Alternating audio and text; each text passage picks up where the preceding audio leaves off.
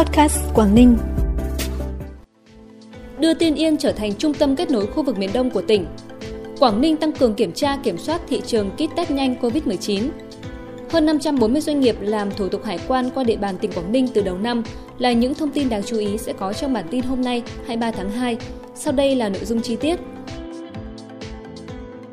Thưa quý vị và các bạn, phát biểu tại buổi làm việc với Ban Thường vụ huyện ủy Tiên Yên sáng nay, đồng chí Nguyễn Xuân Ký, Ủy viên Trung ương Đảng, Bí thư tỉnh ủy, Chủ tịch Hội đồng Nhân dân tỉnh nhấn mạnh,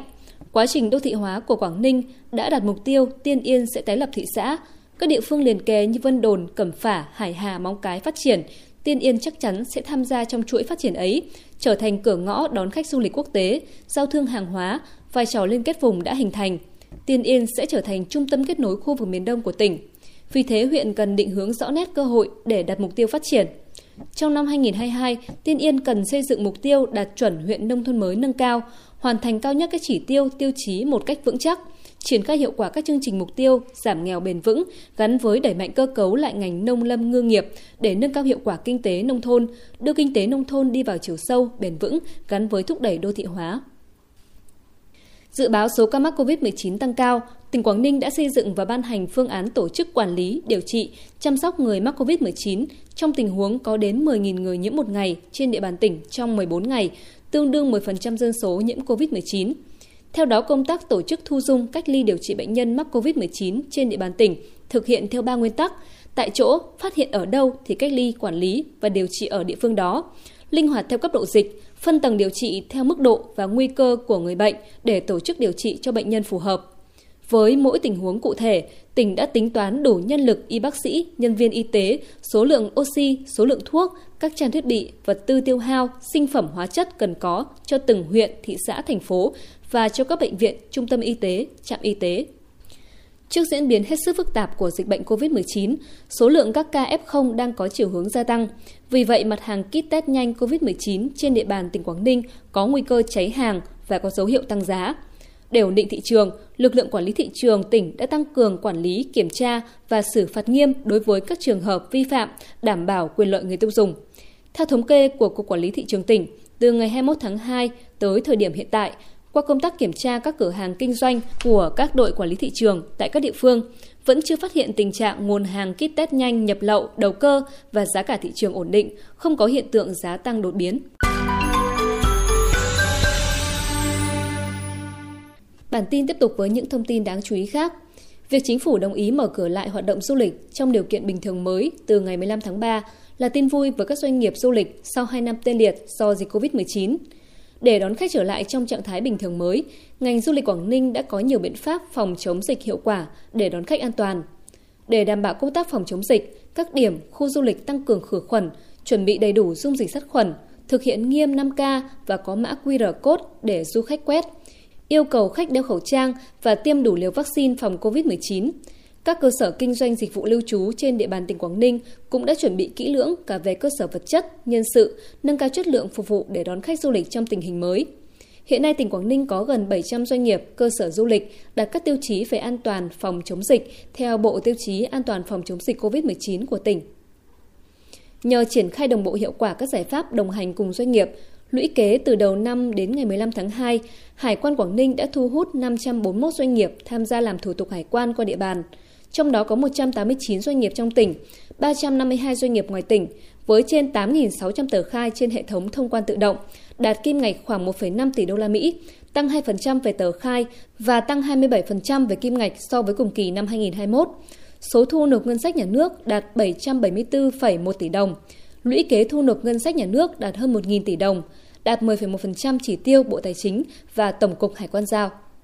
Sở Y tế phối hợp với Trường Đại học Y Hà Nội, Bệnh viện Bãi Cháy vừa tổ chức khai giảng lớp đào tạo bác sĩ chuyên khoa 2, chuyên ngành ngoại khoa hệ tập trung theo chứng chỉ. Lớp có 24 học viên là các cán bộ nguồn, ưu tú đến từ 8 đơn vị y tế trên địa bàn tỉnh.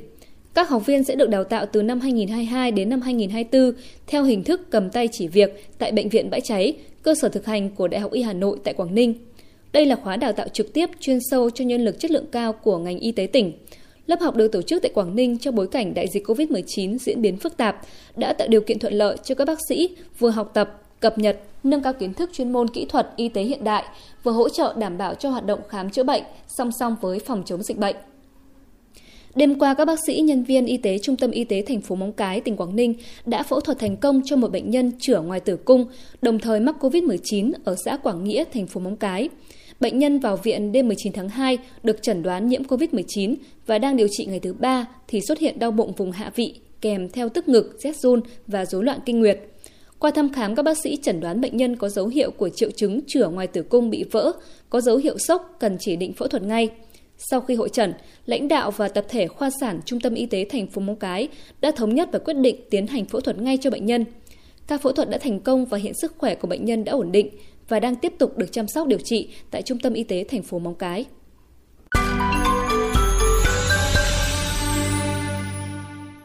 Chuyển sang phần tin trong nước, thời điểm này các địa phương đang thu hoạch những ruộng rau vụ đông để nhường đất cho vụ tiếp theo. Trước Tết khâu tiêu thụ khá thuận lợi, còn sau Tết thì tình hình còn khả quan hơn. Một số năm trước, ngay sau Tết, giá rau vụ đông rất rẻ, thậm chí có nơi bà con đổ bỏ. Tuy nhiên năm nay lại khác hoàn toàn. Về tổng diện tích, năm nay vụ đông toàn miền Bắc triển khai trồng khoảng 400.000 ha cây rau màu, trong đó riêng rau các loại khoảng 190.000 ha với sản lượng khoảng 3 triệu tấn. Nếu trước đây vụ đông chỉ là hình thức sen canh gối vụ, tranh thủ đất nông nhàn giữa hai vụ lúa, không được coi là vụ sản xuất chính, thì nay vụ đông đang mang lại thu nhập cao cho người nông dân với tổng giá trị hơn 30.000 tỷ đồng mỗi vụ. Thuê sách để đọc đối với nhiều thế hệ 8X 9X là kỷ niệm không thể quên, nhưng nay lại xuất hiện trở lại với dự án thuê sách được triển khai hơn một năm nay tại Hà Nội. Trạm đọc ra đời từ năm 2021 khi đợt dịch bùng phát. Việc thuê sách đọc tại nhà đã giúp mọi người tiếp cận với nhiều loại sách mà không cảm thấy nhàm chán. Ngoài thuê sách, nơi đây còn có hoạt động khác là đổi sách. Sách cũ đổi lấy sách cũ hoặc sách cũ đổi sách mới. Không chỉ có cá nhân dừng chân ở trạm đọc, hoạt động này cũng thu hút nhiều tập thể tổ chức thuê sách với số lượng lớn mỗi tháng cho cán bộ nhân viên. Những cuốn sách không ở yên trên giá mà liên tục di chuyển đến tay với những người cần. Điều này cũng là một trong những giải pháp cho thấy sự nỗ lực ở nơi dừng chân của những người yêu sách, mong muốn văn hóa đọc sẽ lan tỏa nhiều hơn trong cộng đồng. Tin quốc tế, sáng nay Bộ An toàn Thực phẩm và Dược phẩm Hàn Quốc thông tin, giới chức y tế nước này đã chính thức phê duyệt vaccine ngừa COVID-19 của hãng Pfizer cho trẻ em từ 5 đến 11 tuổi. Theo đó, trẻ em Hàn Quốc trong lứa tuổi trên sẽ được tiêm liều vaccine bằng 1 phần 3 liều thông thường với mũi tiêm thứ hai cách mũi đầu 3 tuần. Trẻ bị suy giảm khả năng miễn dịch đáng kể có thể được tiêm liều tăng cường sau mũi thứ hai 4 tuần. Bộ An toàn Thực phẩm và Dược phẩm Hàn Quốc cho biết, vaccine Pfizer có hiệu quả bảo vệ 90,7% trước COVID-19 ở trẻ em từ 5 đến 11 tuổi. Ngoài ra, tính an toàn đã được kiểm chứng trên 3.109 trẻ em trong lứa tuổi này được tiêm vaccine và không có tác dụng phụ nghiêm trọng nào được báo cáo, ngoại trừ một số tác dụng phụ ở thể nhẹ hoặc trung bình và hết trong vòng vài ngày sau khi tiêm.